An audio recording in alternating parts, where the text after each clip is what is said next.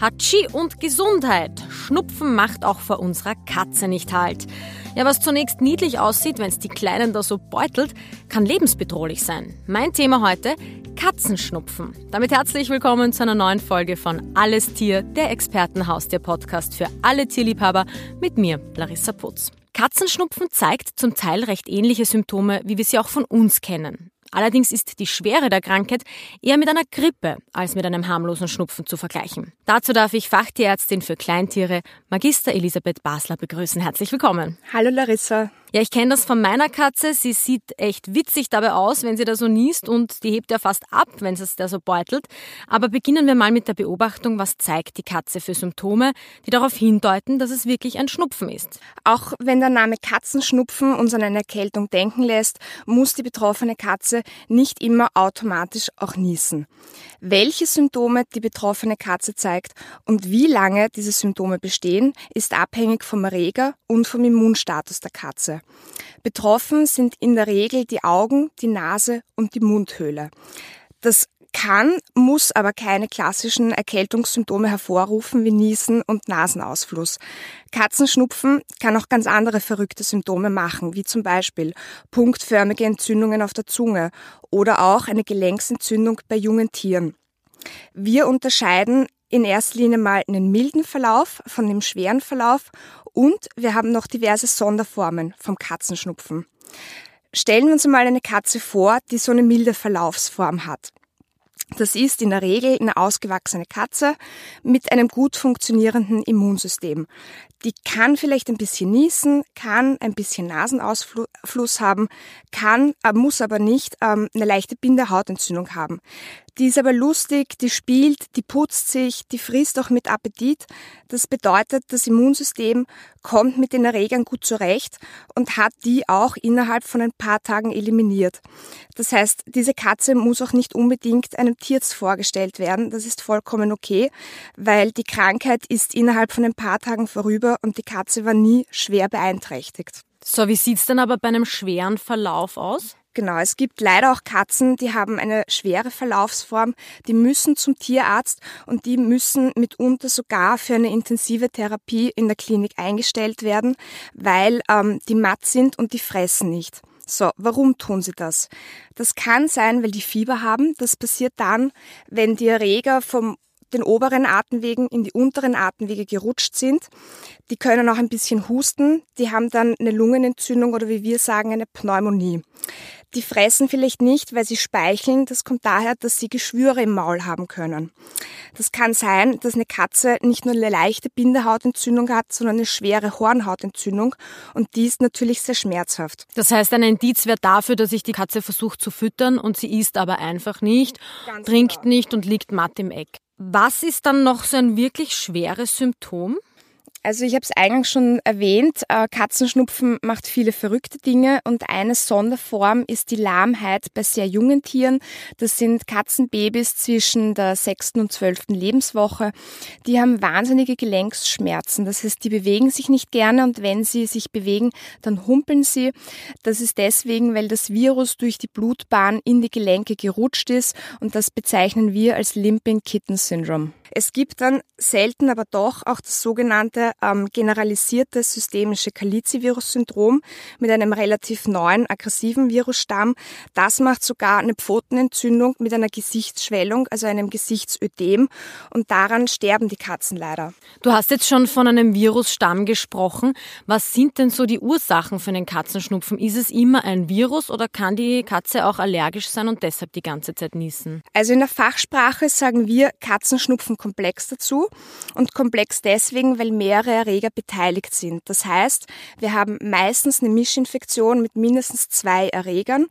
Das sind ähm, sogenannte Viren oder Bakterien. Die Viren, das sind die Primärerreger. Das heißt, ich habe immer ein Virus mit an Bord. Das wäre zum einen das Herpesvirus und oder das sogenannte Kalizivirus. Die sind beide mit Abstand am häufigsten beteiligt. Dann haben wir die Sekundärerreger, die bakteriellen Erreger. Und dazu zählen die Bordetellen, Chlamydophilia felis, Mykoplasmen und diverse andere weniger spezifische Bakterien. Ich kann natürlich so einen Virusnachweis im Labor versuchen mit einer Tupferprobe. Das ist aber kein Muss im tierärztlichen Alltag.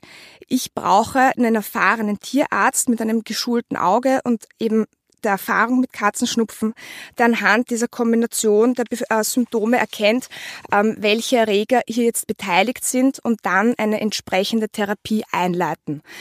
Das kann sein, wenn die Katze zum Beispiel Augensymptome hat, braucht die Katze Augentropfen.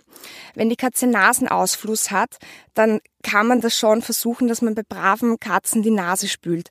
Die sollte zu Hause inhalieren und da wird der Tierarzt auch einen Schleimlöser verschreiben. Es gibt Medikamente, die die Viren in der Ausbreitung hindern, sogenannte Virostatika. Es gibt aber auch die Möglichkeit, wenn die Katze diese Läsionen, also diese Entzündung im Maul hat, dass man Schmerzmittel gibt. Was jetzt die Behandlung betrifft, du hast von Medikamenten gesprochen, das kann man sich vielleicht ganz gut vorstellen, wie man die verabreicht. Das mit der Nase spülen hört sich brutal an, aber lässt sich wahrscheinlich auch noch vorstellen. Inhalieren, ich kenne das von mir selber. Ich kann mir nicht vorstellen, dass meine Katze sich über einen heißen Topf setzt und mal gut durchatmet. Wie wird inhaliert? Also inhalieren, das ist ein super Hausmittel, wenn die oberen und oder die unteren ähm, Atemwege betroffen sind. Das heißt, wenn die Katze Nasenausfluss hat. Und natürlich im Idealfall hat man das mit der Katze schon im Trockentraining geübt. Ja. Ähm, der Punkt ist der, die Katze soll mit dem Dampf in Berührung kommen, aber sollte nicht mit diesem heißen Wasser in Berührung kommen.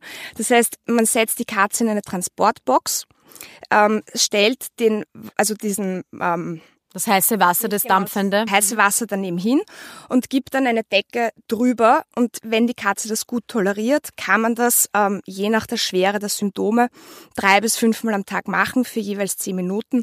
Es gibt auch Katzen, die ähm, haben das gern, wenn man ihnen Gesellschaft leistet. Das heißt, wenn die Katze das gut toleriert und nicht ähm, hysterisch ist, dann kann man auch mit ihr gemeinsam inhalieren. Das heißt, sich die Katze am Schoß setzen, ähm, den Topf mit dem Wasser daneben und so zehn Minuten ausharren.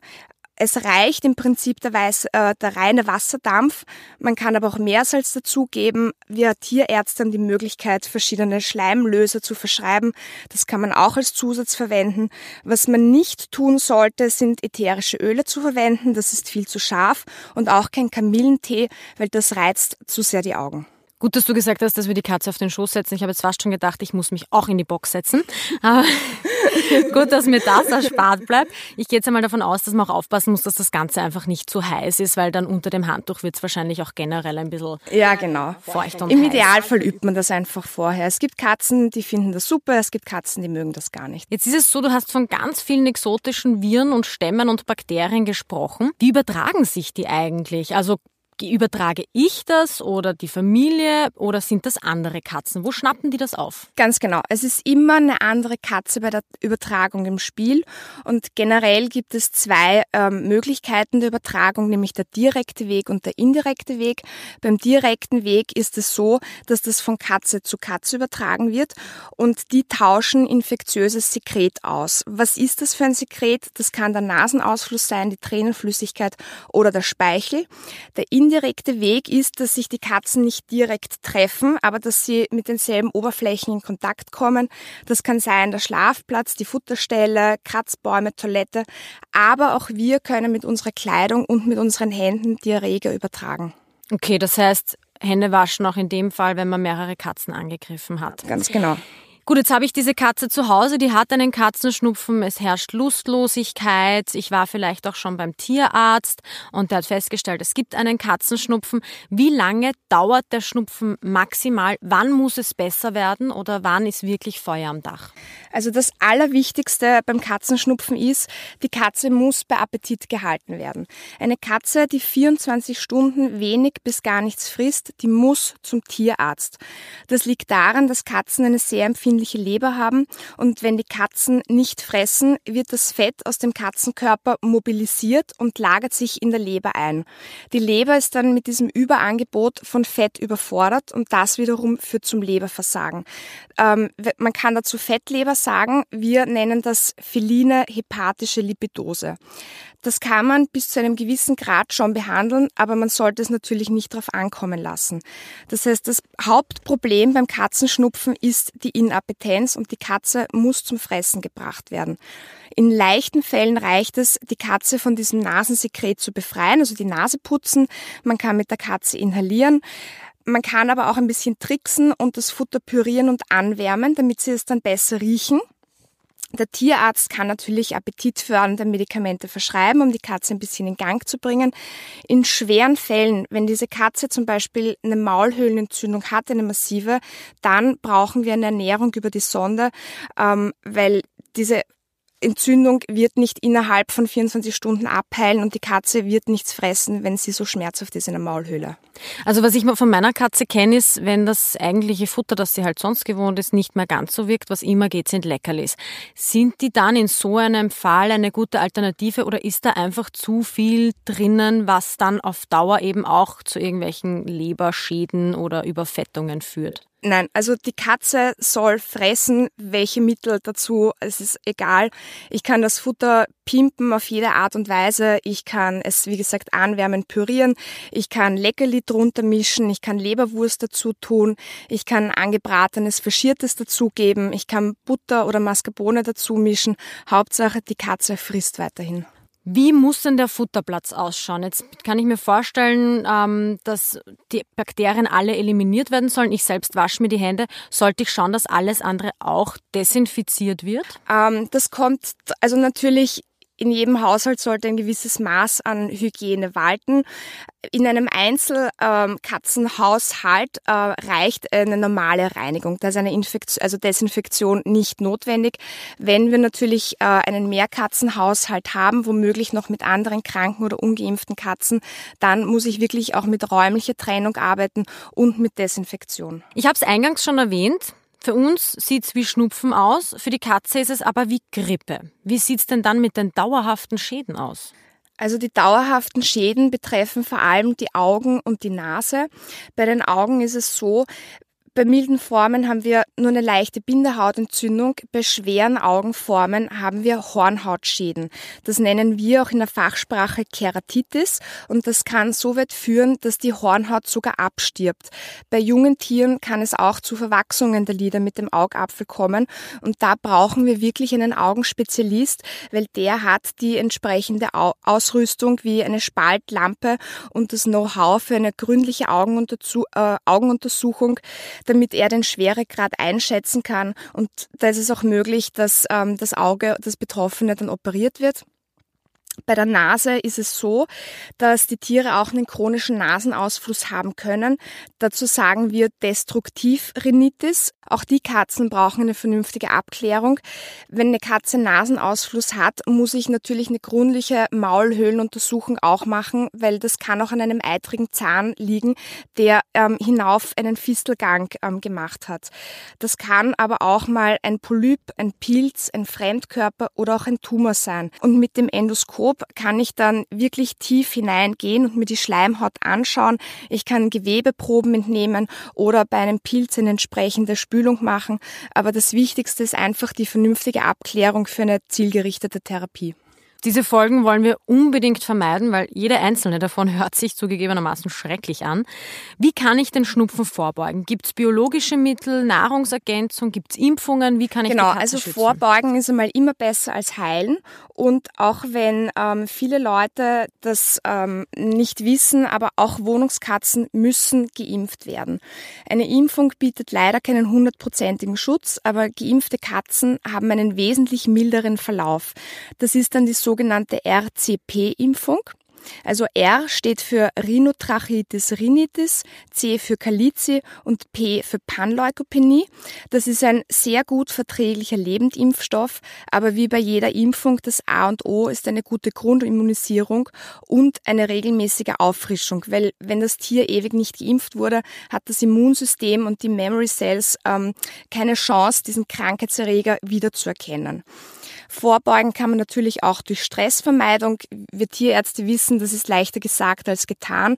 Aber wenn ich zum Beispiel auf Urlaub fahren möchte, lasse ich eher jemanden zur Katze nach Hause kommen, als die Katze in eine Katzenpension geben. In einem Mehrkatzenhaushalt, wo ich Rivalitäten zu den anderen Katzen bemerke, muss ich durch Management die Situation entschärfen. Das heißt, ich stelle mehr Toiletten auf, ich biete mehr Angebote, Angebote zur Beschäftigung, ich wähle die Futterstellen nicht so, dass sie sich nicht dauernd in die Haare bekommen und natürlich alle anderen Dinge, da bemühe ich mich, die Katze eher langsam ähm, daran zu gewöhnen. Und ähm, wichtig ist natürlich ein geringer Infektionsdruck. Also wenn ich weiß, ich habe zum Beispiel eine kranke Katze, dann nehme ich mir keine junge, ungeimpfte Katze dazu. Du hast jetzt schon das Alter angesprochen. Welche Katzen sind überhaupt vom Schnupfen betroffen? Betroffen sind vor allem immuninkompetente inkompetente Tiere, also sehr junge, alte und kranke Tiere und ähm, natürlich dort, wo ich einen erhöhten Infektionsdruck habe, also in einem Tierheim, in einer Katzenzucht und auf Ausstellungen. Du hast ja als Fachtierärztin für Kleintiere ganz viel mit kranken Katzen und Tieren und so zu tun.